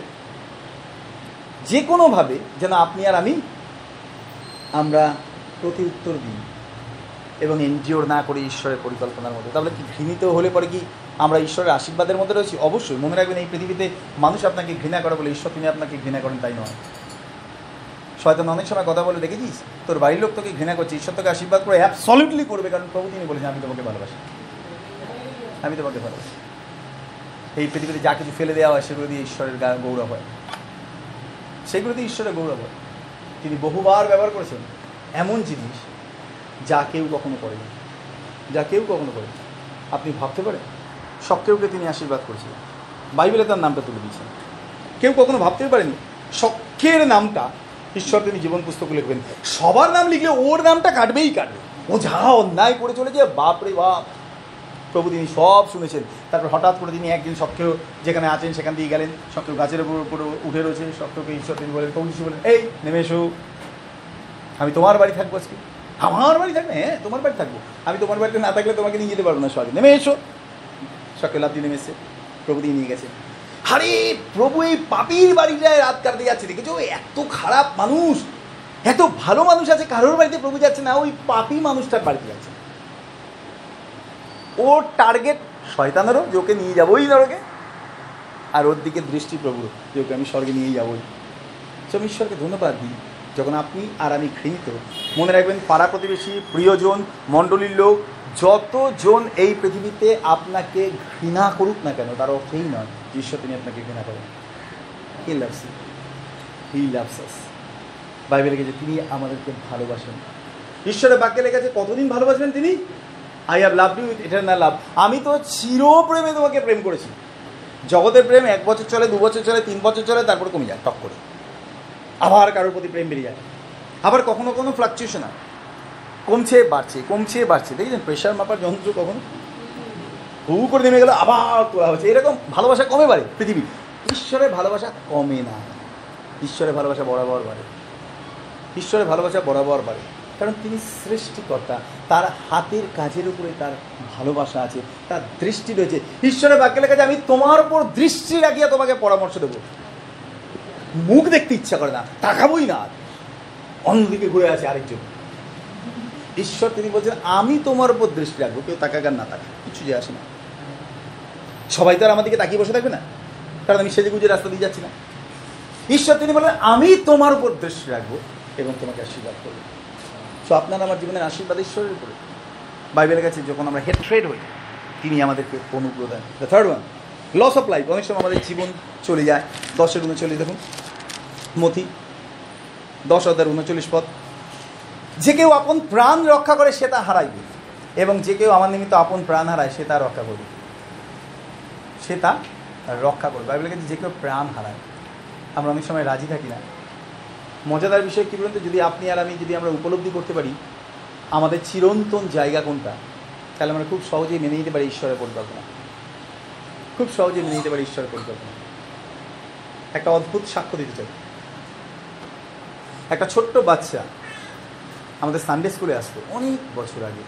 আমি দু হাজার দুই সালের কথা বলছি। সঞ্চিত নাম। ওদের পরিবারের সবার সাথে আমাদের খুব ভালো সম্পর্ক ছিল। ওর মা, বৌদি আমাকে বলছে অভিজিৎ একটু প্রার্থনা করবে? ওর বাবার সাথে একদিন আমাকে আমার কথা হচ্ছিল আমাকে বলল আমার মেয়ে না জ্বর কমছে না। আমরা এজি হসপিটালে ভর্তি করেছি। অনেক জায়গায় ডাক্তার দেখেছি কিছুতে জ্বর কমছে না। ফাইনালি আমরা এজি হসপিটালে ভর্তি করেছি। এজি হসপিটালে অনেক ট্রিটমেন্ট করেছে। তারপরে বলল যে একটা টেস্ট করাবো। টেস্টটা করতে এক সপ্তাহ সময় লাগবে। আমরা মুম্বাইতে পাঠাবো ব্লাড বলে, ঠিক আছে, আমরা গেছি। বলল ব্লাড টেস্টের রিপোর্ট এসছে। আমার মেয়ে ভর্তি আছে এজিতে ব্লাড টেস্টের রিপোর্ট এসছে। বলে, বাড়ির লোক কে আছে? ওর মা ছিল বলল, না, আপনার, ওর বাবা আছে? বলে হ্যাঁ। বলে, ডাকুন একটু, দেখুন। তারপরে ডাক্তার বলল যে আহ, বাড়ির লোক কে আছে? ওর বাবা গেছে। আমাকে বলছিল ওর বাবার ঘটনা যে ওই যে এই এই ব্যাপার আমি বললাম কী হয়েছে বলো তো? বলে গেছি ডাক্তার আমাকে বলল যে দেখুন আপনার মেয়ের একটা ব্লাড টেস্ট তো আমরা করতে দিয়েছিলাম রিপোর্ট এসছে এবং রিপোর্ট একটা রোগ ধরা পড়েছে। বলে কী রোগ ধরা পড়েছে? বলে লিউকেমিয়া। বলল কী রোগ বলুন তো? বুঝতে পারছি না। বলে বাংলায় বলব মেনে নিতে পারবেন তো? তখন ওর বাবার প্যানিক আরম্ভ হয়েছে কী হয়েছে? বলল, আপনার মেয়ের ব্লাড ক্যান্সার হয়েছে। আমাকে বলে বলে অভিজিৎ, যখন শুনেছি আমি আমি না হাত দিয়ে শুধু পেছনে দেখছি কোনো থাম্বা আছে কিনা? বলে, এমনভাবে মাথাটা ঘুরে গেল, আমি হাত দিয়ে দেয়ালটা একটু সাপোর্ট দিয়েছি। বলে, আমি জানি এক্ষুনি আমি পড়ে যাব। এক বছর ট্রিটমেন্ট করেছে ফাইনালি দ্যাট লিটল গার্ল গণ উদ্দালয় প্রভুর কাছে চলে গেছে। না দেখুন ঈশ্বর বাক্য আমাদেরকে কী বলে? আমাদের সানডে স্কুলে ছিল, এক বছর পড়াশোনা হলো না হসপিটালে ভর্তি ছিল এবং কেমো চলেছে অনেকগুলো এবং খুব কষ্টদায়ক কেমো তা, এবং ফাইনাল যখন লাস্ট কেমোটা হয়ে যাবে, ডাক্তার বলল যে এই লাস্ট কেমোটা হয়ে গেলে পরে আমরা ব্লাড টেস্ট করব। আর সেটাই ছিল লাস্ট কেমো তারপরে ব্লাড টেস্ট হয় এবং এত টাকা দেনা হয়ে গেছে বলে ওর বাবা আবার মুম্বাইতে কাজে চলে যায়। আমাকে বলল, যাও তো, সেদিন ওর লাস্ট কেমো ছিল। তা, ডাক্তার বলল যে আমরা ব্লাড টেস্ট করতে দিয়েছি। লাস্ট কেমোটা দিয়ে বাড়ি ফিরেছে। না, তার আগের কেমোটা ছিল লাস্ট কেমো লাস্ট কেমোটা দিয়ে বাড়ি যখন ফিরেছে, তখন ডাক্তার বলেছে, আর তিনটে কেমো দিলে পরে ঠিক হয়ে যাবে? মোটামুটি ভালো আছে।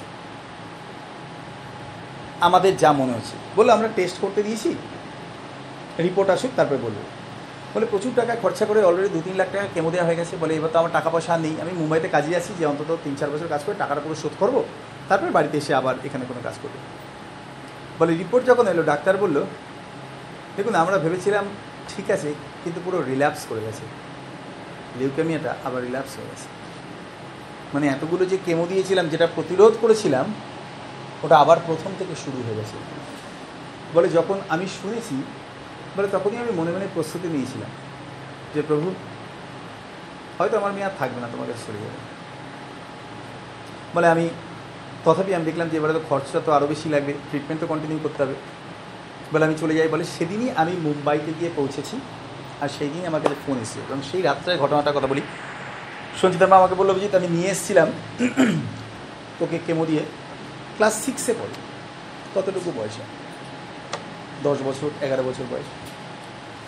বলে, কেমো দেওয়ার সময় না, ও মুখে বালিশ কামড়ে ধরে বসে থাকে।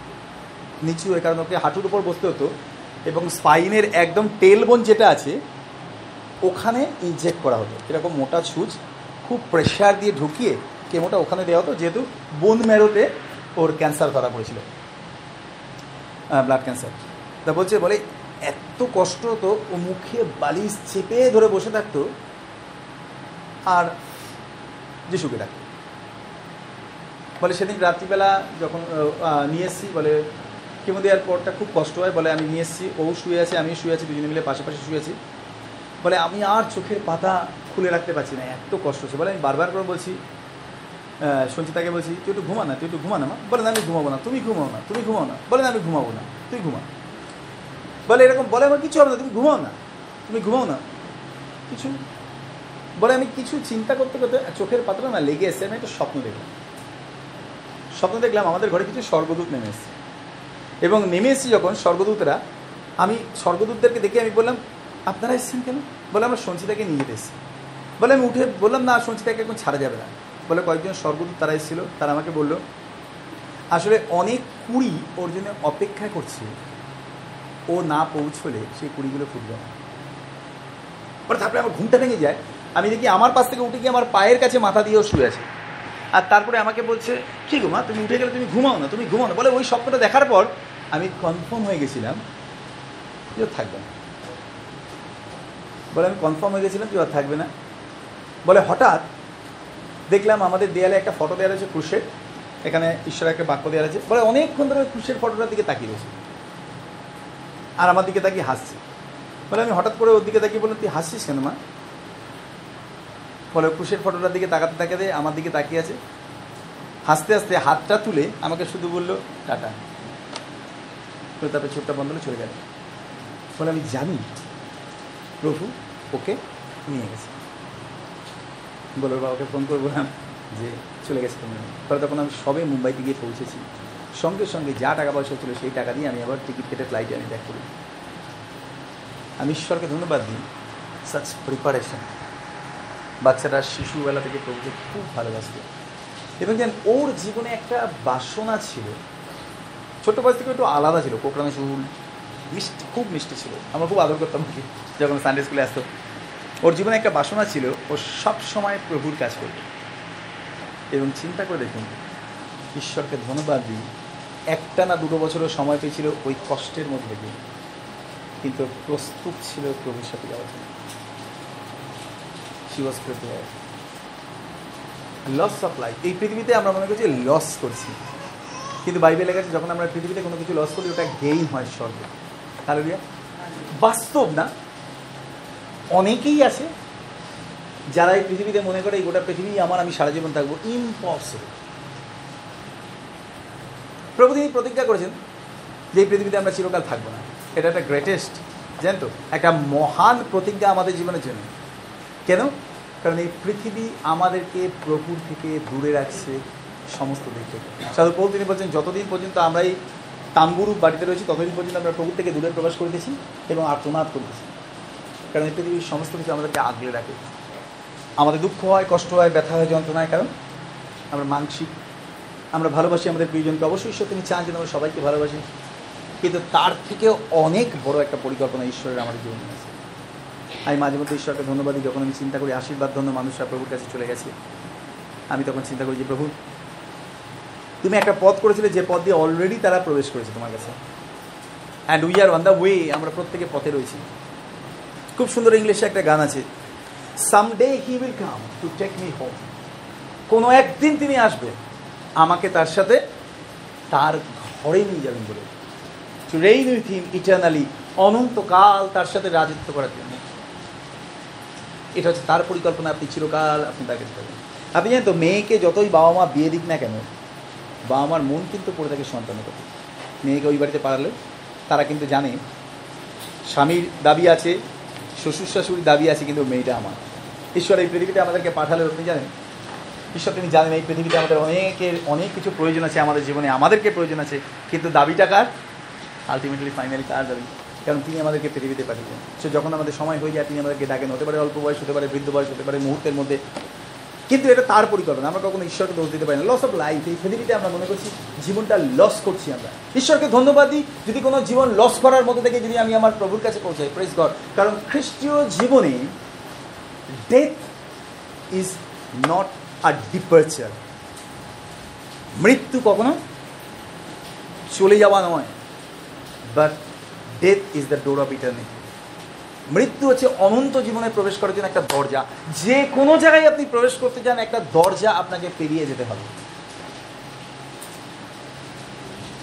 আর মৃত্যু হচ্ছে সেই দরজাটা। যখনই আমরা এই পৃথিবীতে শেষ নিঃশ্বাস ত্যাগ করি, আমরা চোখ খুলে দেখি আমরা দরজার উপরে দাঁড়িয়ে রয়েছি।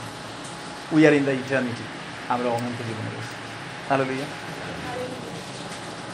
amen the next one renunciation of worldly treasure যা কিছু জগতের জিনিস আছে সেগুলোকে রিনাউন্স করা। প্রভু, আমার আর এগুলো তো দরকার নেই। কি কঠিন বুঝবে না। সব থেকে বড় বিষয় আছে, যখন আমরা বলি, আর আমাদের এগুলোতে দরকার নেই। কিন্তু কি কঠিন? দেখুন ঈশ্বরের বাক্যে কী লেখা রয়েছে।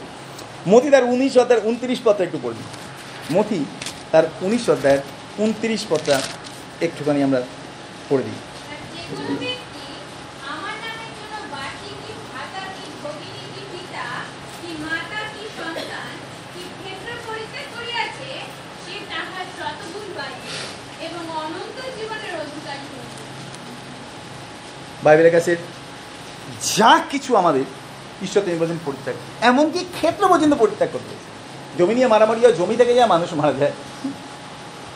ঈশ্বর তিনি বলছে সব কিছু জগতে। যদি আপনি ঈশ্বরের দৃষ্টিতে রেখেছেন তাহলে অদ্ভুত। আমি ছোট্ট দুটো ঘটনার কথা বলতে চাই, যেরকম মজাদার একবার একটা ছোট বাচ্চা, একটা জোকস বলেছিলাম, একদম ছোট, বুড়ো। হ্যাঁ আট, ন বছর বয়স হবে। আমাকে বলছে, আঙ্কেল, একটা ধাঁধা বলব, উত্তর দাও তো। আমি বললাম, বল। আমি বললাম, ছোটো বাচ্চা কোথা থেকে আর কত আর কঠিন ধাঁধা বলবে? আরে আমাকে বলছে, বলে একবার একটা গরুকে মাঠে নিয়ে যাওয়া হয়েছে, মাঠে নিয়ে গিয়ে বেঁধে রাখা হয়েছে, গরুটা ঘাসগুলো খাচ্ছে না। কারণ ঘাসগুলো পেকে গেছে। সব ঘাস হলুদ হয়ে গেছে, গরুটা আর ঘাস খাচ্ছে না। তার মালিক মনে মনে চিন্তা করছে যে, একে তো ঘাস খাওয়াতেই হবে। কি করা যায়? থাক, ওকে নিয়ে যায় কিন্তু আর চারিপাশে কোথাও ঘাস নেই ওই একটাই মাঠ আছে, কিন্তু ঘাসগুলো সব হলুদ হয়ে গেছে। বলে গরুটাকে খুলে আবার বাড়ির কাছাকাছি নিয়ে গেছে। কিছুক্ষণ পর গরুটাকে নিয়ে এসে আবার ওই একই মাঠে একই জায়গায় বেঁধে দিয়েছে। গরুটা ঘপ ঘপ করে ঘাস খাচ্ছে। কেন বলো তো? আমি অনেকক্ষণ চিন্তা করে আমি বললাম, ওর খুব খিদা পেয়ে গেছিল তাই জন্যে। কত কী হাসি। আমাকে বললাম না গো। আমি বললাম, তাহলে? বলে, আগেও তোর খিদা পেয়েছিল। ও হলুদ ঘাস খাচ্ছিল না। কেন খেয়েছি জানো? বলে, কেন? আমি বললাম, কেন রে? বলে, ওকে বাড়িতে নিয়ে চলে গেছিল। আর বাড়ি থেকে আসার পথে ওর যে মালিক ছিল, ওকে একটা সবুজ চশমা পরিয়ে এনেছিল। বলে, ওই জন্যে মাঠে এনে বেঁধে দেওয়ার পর যেদিকে তাকাচ্ছে সেদিকে দেখছে সবুজ ঘাস। কম কম করে খাচ্ছে। আমি যা কিছু আমি দেখছি, সেটার উপর নির্ভর করছে না, অনেক কিছু, সেটার উপর নির্ভর আপনি যদি খ্রিস্টের দৃষ্টি দিয়ে কিছু দেখেন, তাহলে দেখবেন জগতের সব কিছু শূন্য। আমি অনেক সময় দেখেছি থ্রি গেম আমার খুব মজা লাগে দেখতে, জানেন তো? মানে থ্রি গেম আমি আজ পর্যন্ত দেখিনি। কিন্তু যারা থ্রি গেম খেলে, আমি তাদেরকে দেখে মজা পেয়েছি। কেন জানেন দেখলাম দুটো চেয়ারে বসে রয়েছে সাউথ সিটিতে গেছিলাম চেয়ার দুটো মুভ করে চারিপাশে। আর ওদেরকে একটা থ্রি লেন্স পরিয়ে দেওয়া আছে, চশমা একটা পরিয়ে দেওয়া আছে। এমনভাবে পরিচয় বাইরের আলো ঢুকবে না। আর ওদের হাতে একটা রিমোট দিয়ে আছে। এবার ওরা ওখানে বসে রয়েছে এবং ভালো করে বেল টেল দিয়ে ওদেরকে বাঁধা রয়েছে। মানে ধরুন, এখানে যদি একটা চেয়ারে যদি ওদেরকে বসিয়ে দেওয়া, ওরা কি পড়ে যাবে? পড়বে না, কিন্তু বেল ফেল বাঁধা রয়েছে। একটা অদ্ভুত দেখুন, ওরা যেটা মুভিতে দেখছে মুভিটা কোথায় দেখছে? চোখে যে চশমাটা লাগানো রয়েছে, ওটার মধ্যেই ও দেখতে পাচ্ছে কিছু। মানে চশমাটার গ্লাসটা মনিটারের মতো। আপনার কি বলব? স্ক্রিনের মতো। ও দেখছে, ও আপনার গাড়ি চালিয়ে যাচ্ছে, বেশ স্টিয়ারিং ঘুরাচ্ছে, ও যেরকম ঘুরাচ্ছে, সেরকম যাচ্ছে। হঠাৎ দেখছে একবার পাহাড়ের ওপর থেকে নিচে পড়ে যাচ্ছে। আর চিৎকার করছে, লাফাচ্ছে। আমি দেখছি বাবার এটা এরকম করছে। পরবর্তীকালে জানতে পারলাম ফ্রি গেম এত আর অনেকে আছে, এত ভয় পেয়ে গেছে, তাড়াতাড়ি ছেড়ে দিয়েছি, খুলে ফেলেছে। খুলে দেখছে বসে রয়েছে চেয়ারের উপর। আপনি যা কিছু দেখতে চান, নির্ভর করছে আপনি কোন দৃষ্টি দিয়ে আপনি দেখবেন। ডাক্তারের দৃষ্টি দিয়ে দেখলে আলাদা, উকিলের দৃষ্টি দিয়ে দেখলে আলাদা, মন্ত্রীর দৃষ্টি দিয়ে দেখলে আলাদা ঈশ্বরের দৃষ্টি দিয়ে দেখলে আলাদা, আপনার দৃষ্টি দিয়ে দেখলে আলাদা, আমার দৃষ্টি দিয়ে দেখলে আলাদা। একই জিনিস আমরা অনেক কিছু দেখছি। যেমন ধরুন, জল। কোনো একজন বলছে পানি, কোনো একজন বলছে জল, আর কেউ একজন বলছে ওয়াটার প্রত্যেকে প্রত্যেকে নিজেদের চোখ দিয়ে দেখছে। একটা বিজ্ঞানীর কাছে এক গ্লাস জল দিয়ে আসুন, সে কোনোদিন বলবে না এটা জল। কি বলবে জানেন? এইচ টু এইচ টু এটা জল না? না, এটা এইচ টু আরে, এটা পানি। ধর এইচ টু এটা প্রমাণ দেখাতে যাও দেখাবো। দুটো বোতলে ভরলো, অক্সিজেন আর হাইড্রোজেন, দুটো একসাথে ব্লাস্ট করালো। প্রথমে গ্যাস, দেখতে পাচ্ছ কিছু? না। এবার দেখবে, যেটা তুমি এখানে বলছো, জল, ওটা আমি এইচ টু বলছি। ওখানে ব্লাস্ট করা, ব্রাশ করে আওয়াজ এলো, জল ভরে গেল বইমটা চারিপাশে। এ দেখছে নিজের চোখ দিয়ে, কিছু দেখতে পাচ্ছি না, হঠাৎ জল। ভেতরে কিছু আছে না, কিচ্ছু নেই। বিজ্ঞানী বলছে হ্যাঁ আছে। আমি দেখতে পাচ্ছি, কারণ আমি গ্যাসটা ভরেছি। আমার দৃষ্টিতে যেটা আমি দেখছি, সেটাই যে সঠিক তা না। ঈশ্বর তিনি যেটা দেখছেন, সেটা ঠিক। ঈশ্বর তিনি দেখছেন, সেটা ঠিক। এরকম একবার হয়েছে। আমার মাসি অনেক বছর আগে বাটাতে আমাদের বাড়ি ছিল, ওখানে ঘুরতে এসেছিল। ঘুরতে এসে মাথাটা একদম জাম্বল হয়ে গেছে। এবার বাড়ি যাবে। যথারীতি শিয়ালদা স্টেশনে গেছে। শিয়ালদা স্টেশন থেকে থার্টি ফাইভ বি বাস যেত বাসে উঠে বসেছে। এবার যথারীতি বেলেঘাটা সিআইটি বিল্ডিংয়ে নামিয়ে দিয়েছে। মাসি, কি হয়েছে কে জানে? মাসি বেলেঘাটায় নেমে বাস স্ট্যান্ডেই দাঁড়িয়ে আছে। আর খালি মনে মনে চিন্তা করছে বাস আসছে না, আমি বাড়ি ফিরে যাব বাস আসছে না, বাড়ি ফিরে যাব। এবারে পাঁচটার সময় চলে আসার কথা। ছটা বেজে গেছে, সাড়ে ছটা বেজে গেছে, সাতটা বাজতে যাচ্ছে। মেশো ঘর থেকে বেরিয়েছে। পাশেই বিল্ডিং ঘর থেকে বেরিয়েছে। বেরিয়ে দেখছে মাসি দাঁড়িয়ে রয়েছে। মাসিকে বলছে, কি গো, এখানে দাঁড়িয়ে আছো কেন? মাসি আমাদেরকে পরে ঘটনাটা বলছে, বলে, জানি? আমার মাকে বলছে, জানিস যদি কী হয়েছে? বলে, ও এসে ডাকছে, কি গো, দাঁড়িয়ে আছো কেন? বলে, আমি ভাবছি অন্ধকার হয়ে যাচ্ছে, বাড়ি যেতে পারছি না। এখানে লোকটা এসে আবার আমাকে ডাকাডাকি করছে, বলে, আমার আরও প্যানিক হয়ে গেছে, আমি উল্টো দিকে তাকিয়ে ঘুরে দাঁড়িয়েছি আমি খালি ভাবছি, একটা বাস তাড়াতাড়ি চুরি চলে আসছে, তাহলে ভালো বাস তাড়াতাড়ি লোকটা আবার আমার কাছে আসছে, আবার ডাকছে আমাকে, কি গো কি গো করে বলে, আমি অন্যদিকে তাকিয়ে রয়েছি। বলে, আমি খালি ভাবছি, বাস কেন আসছে না, বাস কেন আসছে না? অনেকক্ষণ ধরে দাঁড়িয়েছি বলে, সোজা আমি হেঁটে চলে যাচ্ছি। বলে আমার পিছন পিছন আসছে। আরে, মেশো দেখছে, মাসি সোজা হেঁটে চলে যাচ্ছে। ডাকছে কোনো উত্তর দিচ্ছে হেঁটে চলে যাচ্ছে। মেশো পেছন পেছন গেছে। বলে, এবার আমি ভাবছি, লোকজন ডাকবো, চিৎকার করে দেখো লোকটা আমাকে ডিস্টার্ব করছে। নেশে আর ওইগুলো কিছু না। নেশের পেশেন্ট পেশেন্ট দিয়ে না তারপরে ধরে জোরে নাড়া দিয়েছে কি হলো, কোথায় যাচ্ছ? তাকিয়ে তারপরে বলছে, ও, তুমি? তাহলে তোমাকে কখন থেকে ডাকছি? তুমি তাড়াতাড়ি করে আবার ওদিকে চলে যাচ্ছ। আরে রাত হয়ে যাচ্ছে, বাড়ি যাবে না? বলে, না, চলো। বলে, কী হয়েছে বলো তোমার কিছু হয়নি, চলো। পরে আমার মায়ের কাছে এসে বলছি, বলে, কী বিপদে পড়তাম যদি আমি লোকজনকে ডাকতাম যে, দেখুন, ওই লোকটা আমাকে ডিস্টার্ব করছে এখন। বলে, কি বিহাল অবস্থা করে দিত, তাহলে ওর আপনি, আমি যা কিছু দেখছি, সেটা বাস্তবে সঠিক নাও হতে পারে। তাহলে লইয়া কিন্তু প্রভু, তিনি যা দেখেন, সেটা বাস্তব। কারণ আমরা অনেক সময় আমাদের ভুলে দেখি, কিন্তু ঈশ্বরের মধ্যে কোনো ভুল নেই। তিনি চিরন্তন ঈশ্বর, তিনি সমস্ত কিছু সঠিক দেখেন। এবং আমরা প্রভুকে ধন্যবাদ দিই, যা কিছু এই পৃথিবীতে আমরা হারাই। প্রভু, তিনি বলছেন, আমরা তার বিনিময় ঈশ্বরের অনুগ্রহ আমরা পাই। এবং যা কিছু ছেড়ে দিই, তার বিনিময় ঈশ্বর তিনি আমাদেরকে আশীর্বাদ দেন। লাস্ট আরেকটা বলি লস অফ রেপুটেশন সম্মান হারাবে প্রথম করিন্থীয় চার হাজার দশ পথ প্রথম করিন্থীয় চার অধ্যায় দশ পথ কেউ যদি পেয়ে কি করে দেবে আমরা খ্রিস্টের নিমিত্ত মূর্খ, কিন্তু তোমরা খ্রিস্টে বুদ্ধিমান। আমরা দুর্বল, কিন্তু তোমরা বলবান। তোরা- তোমরা গৌরবান্বিত, কিন্তু আমরা অনাথ। কি অদ্ভুত দেখুন, লেখা আছে, আমরা খ্রিস্টান মতো মূর্খ। আপনি কোনো একটা মানুষকে বলে দেখবেন তো মূর্খ, যে সত্যিকারের লেখাপড়া জানেন, তাকেও আপনি বলবেন মূর্খ। কিছু না কিছু ভালো কথা শুনে আপনি বাড়ি আসুন।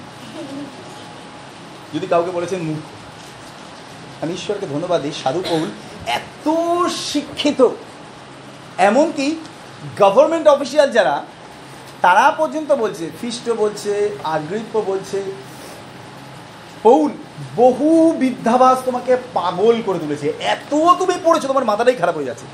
সেই মানুষটা বলছে, খ্রিস্টের নিমিত্ত আমি মূর্খ। অনেক সময় আমরা অসম্মান পেলে কষ্ট পাই। একটা ছোট্ট বাস্তব কথা আপনাদেরকে জিজ্ঞাসা করি। বলুন তো, প্রভু যিশু যখন তিনি এই পৃথিবীতে ছিলেন, মানুষ তাকে সম্মান দিয়েছিল না অপমান করেছিল? এখনও পর্যন্ত আমাদের অনেক পরিচিত মানুষ আছে যারা প্রভুকে সম্মান দেয় না অসম্মান করে। যিনি সৃষ্টিকর্তা, তিনিই সম্মান পাচ্ছেন না। আর আমরা তো মানুষ। আমরা কি করে আশা করতে পারি? আমরা কি করে আশা করতে পারি? বাইরে বৃষ্টি পড়ছে, প্রচুর কাদা। আপনি যদি ভাবেন, আপনি বাড়িতে নির্বিঘ্নে, নিরাপদে গিয়ে পৌঁছাবেন, হেঁটে আপনার গায়ে কাদা লাগবে না? এটা হতে পারে? না। লাগবেই লাগবে। কারণ এটাই পৃথিবী। কোনো কিছু না ধরলে আমাদের আর চিন্তা করার দরকার নেই। যা কিছু আপনি শুনছেন, খ্রিস্টের গৌরবের জন্য প্রভু আমি সব কিছু মেনে নিতে রাজি আছি। লক্ষ্য একটাই যেন আমি প্রভুকে পাই। এবং তার মধ্যে থেকে আমাদের আত্মা নিশ্চিন্ত থাকে যে আমি প্রভুর রাজ্যের জন্য তৈরি হয়েছি। আপনি চিন্তা করে দেখুন, একটা ছোট্ট বাচ্চা, তার নাম হচ্ছে চার্লি। যখন সে যুদ্ধ করতে যাচ্ছিল তার দেশের হয়ে, তার বাবা প্রচুর মদ খেয়ে মারা গেছিল। এবং এটা মনে হয় খুব সম্ভবত ফিনল্যান্ডের ঘটনা। আমি অনেক বছর আগে পড়েছি, ভুলে গেছিলাম দেশটার নাম। সরি ফিনল্যান্ড না, অস্ট্রিয়া। যখন গৃহযুদ্ধ হচ্ছে ওখানে এবং সেই যুদ্ধে এত খারাপ অবস্থা গোটা দেশে, এত অরাজকতা, সেই সময় ওর বাবা মারা যায়। মদ্যপান করতে করতে মারা যায়। তা ওর মা ছোটোবেলা থেকেই চার্লিকে বলেছিল যে, তুমি প্রতিজ্ঞা করো, তুমি জীবনে কখনো মদ খাবে না। তো ও রাজি হয়েছিল। এবং প্রচণ্ড ভালোবাসত ওর মা আর ওর প্রভুকে। মাত্র চোদ্দ বছর বয়সে চার্লিকে আর্মিতে নাম দিতে হয়। কারণ তখন এমন পরিস্থিতি, ঘরে যতজন বাচ্চা আছে, বয়স্ক আছে, মহিলা আছে, সবাইকে যুদ্ধে যেতে হবে চার্লিকেও পাঠায় ওর মা। চার্লি যায় এবং সেখানে ব্লাস্টিং হওয়ার ফলে, বোমা ব্লাস্টিং হওয়ার ফলে ওর একটা পা হাঁটুর নিচ থেকে উড়ে যায়। এবং শরীরে অনেক জায়গায় না স্প্লিন ঢুকে গেছিল। যখন ওকে অপারেশন টেবিলে নিয়ে যাওয়া হয় আর্মি হসপিটালে একজন জিহুদি ডাক্তার ওর ট্রিটমেন্ট করেছিল। জিহুদি ডাক্তার ওকে বলছে, চালি, আমি তোমাকে অ্যানাস্থেশিয়া করব। বলল, না, দয়া করে আমাকে অ্যানাস্থেশিয়া করবেন না। বলে, তোমার মাথা ঠিক আছে? তোমার পাটা বাদ হয়ে গেছে, ওখান থেকে আমাদেরকে অপারেশন করতে হবে। এবং হাড় যেটা বেরিয়ে রয়েছে, ওটাকে কাটতে হবে। ওটা বংশ দিয়ে আমাদের হাড় কাটতে হবে। করার দিয়ে। তুমি বলছো অ্যানাস্থেশিয়া করব না? তুমি পারবে নাকি সহ্য করতে? বলে, না, দয়া করে আমাকে অ্যানাস্থেশিয়া দেবেন না। বলো কেন? বলে আমি কিছুটা অন্তত প্রভু যিশুর যন্ত্রণাটা অনুভব করতে চাই। যে ডাক্তার ছিল, জিহুদি তো পাগল হয়ে গেছে শুনি। বলে তুমি মরো। আমি ওইভাবে অপারেশন করব, দেবো না তোমাকে। লাস্টে আবার ডাক্তার দেখছে একটা ছোট্ট বাচ্চা, চার্লি ওর জীবনের ঘটনায় লিখেছেন, বলে যখন চামড়া, মাংসগুলো যখন ছুরি দিয়ে কাটছিল, বলে তখন আমি বালিশটা দাঁতে কামড়ে ধরে আমি প্রার্থনা করছিলাম, প্রভু, তুমি দয়া করো, প্রভু, তুমি দয়া করো। বলে এরপরে যখন হ্যাটশো দিয়ে যখন বোনটা কাটতে যাবে, বলে তখন ডাক্তারবাবু আরেকবার বলছে চালি তুমি অন্তত একটুখানি বিয়ার খাও, একটু স্যাম্পেন খাও। তাহলে কি যদি তুমি ঘোরের মধ্যে থাকবে? একটা অদ্ভুত উত্তর দিয়েছিল বাচ্চাটা। চোদ্দ বছরের চালি উত্তর দিয়েছিল, আপনি কি চান আমি চলে যাবার পরে মুখে মদের গন্ধ নিয়ে প্রভুর সামনে দাঁড়াই? ডাক্তারবাবু না অবাক হয়ে গেছে। ডাক্তারবাবু অবাক হয়ে গেছে, কী বলছে রে ভাই ছেলেটা?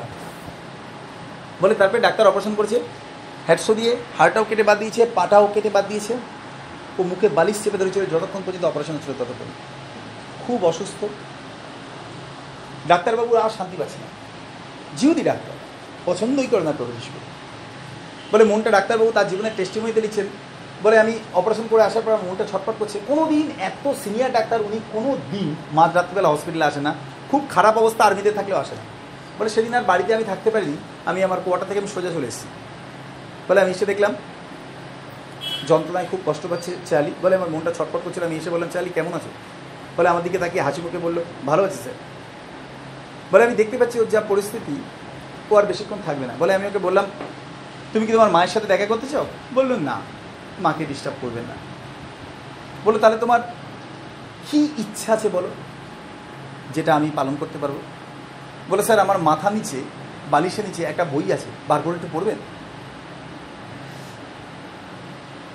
বলছে, আমার এত রাগ উঠেছে, ডাক্তারবাবু বলছে, আমার এত রাগ উঠেছে, আমি ওর উপরে তিক্ত হয়ে অন্যদিকে মুখটা ঘুরিয়ে গেছি বলে চালিয়ে আমার দিকে তাকিয়ে হাসছে। বলে আমি চার্লিকে বলছি, তোমার এত যন্ত্রণা, তুমি কি করে হাসছো? আর তুমি বিড়বিড় করে তখন কি বলছিলে মুখের মধ্যে বালিশ নিয়ে যখন আমি তোমার পাটা কাটছিলাম, আমাকে নিশ্চয়ই অভিশাপ দিচ্ছিলে তুমি? বলে চার্লি আমার মুখের দিকে তাকিয়ে আস্তে আস্তে বলল, আমি আপনার জন্য প্রার্থনা করছিলাম যেন একদিন আপনি প্রভু যিশুর যে যন্ত্রণা, কুশের যে ব্যথাটা, সেটা যেন আপনি অনুভব করতে পারেন আর তাকে বিশ্বাস করতে পারেন। ডাক্তার রেগে চলে গেছে হসপিটালে ঘুমাতে পারেনি সারা রাত। ভোরবেলা আবার ছুটে এসছে। এসে দেখছে চারিপাশে লোকজন দাঁড়িয়ে রয়েছে। ঠিক তখনই নার্স ডাক্তারকে খবর দিতে যাচ্ছিল। ডাক্তারবাবু এসে ঢুকে দেখলেন চালিয়া নেই, চলে গেছে। চোখ দুটো বন্ধ, কিন্তু মুখে খুব সুন্দর একটা হাসি আর প্রশান্তি ছিল। ডাক্তারের হৃদয়টা তছনছ হয়ে গেছে। খুব কষ্ট পেয়েছে। ভাবছে, ইস, যদি অ্যানাস্থেশিয়া করে, যদি ওকে আমি অপারেশন করে, অজ্ঞান করে যদি আমি অপারেশনটা করতাম, তাহলে ও হয়তো বেঁচে যেত। তোর পার হচ্ছে হৃদয়। যখন বলছি, যখন ডেড বডিটা নিয়ে চলে যাওয়া হলো, ওর বাড়িতে নিয়ে যাওয়া হবে, বলে সবাই চলে গেছে, আমি ওখানে দাঁড়িয়ে আছি। বলে, আর মনটার ভেতরে না তছনছ করছে সমস্ত কিছু। তোল পার হয়ে যাচ্ছে। বলে, আমি শুধু একবার চিন্তা করলাম, আমাকে ওর জীবনের শেষ ইচ্ছাটা পূর্ণ করতে বলেছিল, কিন্তু আমি তাও করি বলে, একবার আমি অন্তত জানতে চাই কী আছে ওর বালিশ নিচে? বলে, আমি তখন বালিশটা তুলে আমি দেখলাম সেখানে একটা বাইবেল রয়েছে। বলে, আমি খুলে দেখলাম সেটা বাইবেল। বলে, আমি অবাক হয়ে গেলাম একটা চোদ্দ বছরের ছেলে যে ঈশ্বরকে এত ভালোবাসে, প্রভু যিশুকে এত ভালোবাসে, এমনকি মৃত্যুর সময় না একটু স্যাম্পেন খেয়েছে যাতে মুখে মদের গন্ধ না বেরোয় প্রভুর সাক্ষাতে যখন দাঁড়াবে। এমনকি সে যীশুখ্রিস্টের যন্ত্রণাটাকে উপলব্ধি করার জন্য কোনো রকমের অ্যানাস্থেশিয়া পর্যন্ত স্বীকার করেনি এবং কি কষ্টের সময় সে আমার জন্য প্রার্থনা করেছে। ঈশ্বরকে ধন্যবাদ দিই। স্যালি মারা গেছে but that doctor convert into Christianity সেই ডাক্তার, জিউদি ডাক্তার, তিনি খ্রিস্টকে বিশ্বাস করেছিলেন। সে বইটা এখন আমার কাছে আছে মনে হয়। আমি ঈশ্বরকে ধন্যবাদ দিই। প্রিয় বন্ধু, আমাদের জন্য ঈশ্বর তিনি অনেক বড় সুযোগ দিয়েছেন। এই পৃথিবীতে যদি আমরা সব কিছু আগলে ধরে রাখি, শুধুমাত্র আমাদের জীবন না, আমরা অনেক মানুষকে হারাবো একটা গান আছে না? এ পেন জেবা নিল মুক্ত হলো সকল পাপুদায়। আমাদের দুটো হাত ঈশ্বর তিনি দিয়েছেন, শুধুমাত্র খ্রিস্টকে আলিঙ্গন করার জন্য। আমাদের দুটো পা দিয়েছেন যেন আমরা শুধু তাকে বহন করে তার ইচ্ছায় চলি। তিনি আমাদের দুটো চোখ দিয়েছেন যেন আমরা তার মতো দেখতে পাই। তিনি আমাদের দুটো কান দিয়েছেন যেন তিনি যেগুলো শুনে খুশি হন, সেগুলো আমি শুনে খুশি হই। তিনি আমাদের মুখ দিয়েছেন, যেরকম তিনি তার বাক্য বলে আমাদেরকে তৃপ্ত করেছেন, যেন আমরা তার বাক্য বলে অন্য জীবনকে তৃপ্ত করতে পারি। Hallelujah what a wonderful life God has given us কত অপূর্ব আশীর্বাদের এক জীবন প্রভু তিনি আমাদের দিয়েছেন। প্রভু, তিনি আমাদের প্রত্যেককে আশীর্বাদ করুন সময় প্রার্থনা করি মঙ্গলময় স্বর্গের পিতা, তোমাকে ধন্যবাদ। তুমি সৃষ্টিকর্তা, জীবনের মালিক। তুমি আমাদের ঈশ্বর, আমাদের বাবা। আমরা তোমার দিকে তাকাই। তবে এই পৃথিবীর কোনো কষ্ট কখনো আমাদেরকে তোমার থেকে দূরে রাখতে পারে না। কারণ তুমি সমস্ত কষ্ট করে নিচ্ছ। তুমি বলেছ যে নিয়ে আমাদের সঙ্গে সঙ্গে রয়েছো চিরকাল। শুধু তাই না, আমরা তোমার সাথে অনন্তকাল থাকব আব্বা আজকে সন্ধ্যে সকালে আমাদের দয়া করো, প্রত্যেককে আশীর্বাদ, আমাদের হৃদয়কে বদলাও, জীবনকে বদলাও, যা তোমার গৌরব আমরা দেখতে পাই।